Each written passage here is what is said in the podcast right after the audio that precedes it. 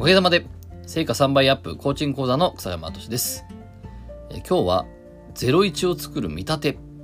ていうですね、話をしていきたいなと思います。ということでね、この仕事の創造シリーズですね。で、えっと、前回ちょっと話をさせていただいたんですけども、えー、ね、自分自身のね、オリジナルのプログラム、ね、講座を、サービスを作りたいっていう相談で、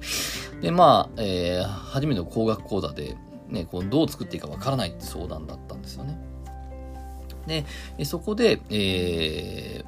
ー、まあそ、その話をそ,、ね、その人とずっとセッションしたんだけど、えー、この言葉、なんでしょうか、この右脳系と左脳系ってシンプルに言うと世の中にはいて、えー、感性系感、感性感覚で動くっていう人と、しっかりロジカル的にね、理論的に考えるっていう、そのタイプはめっちゃ、あの、ザクッと分けるといるかなと思ってまして、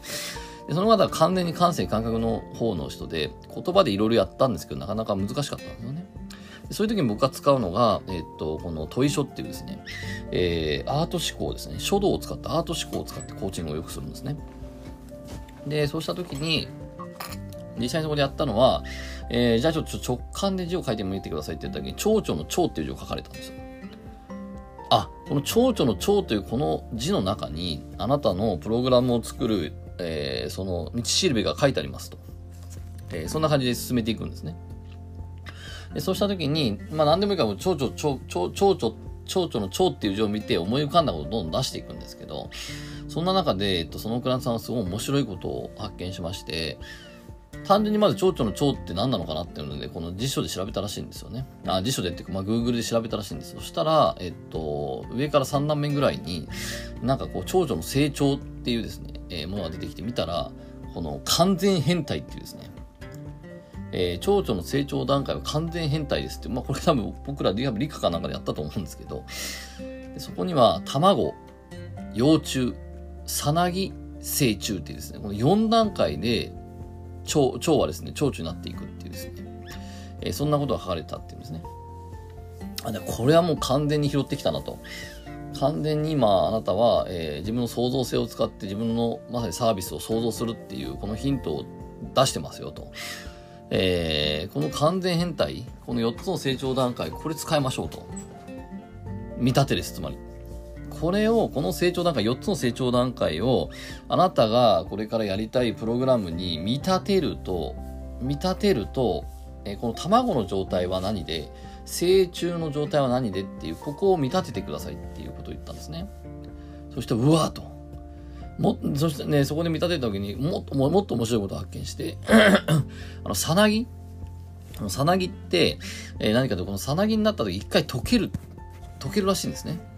溶けて、えー、本当にこのさなぎからは想像もできない蝶々になるっていうですね。あ、この溶けるもポイントだとか言ってて。で、結果として、えー、何を言ったら、まあやっぱりこう実践で、より実践、もう一番実践的な講座にすると。そういった時に溶けるってことはすごく大事だと言ってて。で、この卵と幼虫の段階では、えー、もうとにかく、やったこと、なんかこう、感じたこと、思ったことをとにかく実験する。自分自身でやってみるってことことにやってみてもらう講座にしますと。ただ、このさなぎの段階がポイントで、さなぎの段階でやってきたことを振り返って、えー、自分自身で、えー、この、ね、いろいろやってきたことを振り返ったときに、自分自身の中でまあ本当にこう、消化する。自分自身の中で溶かすと。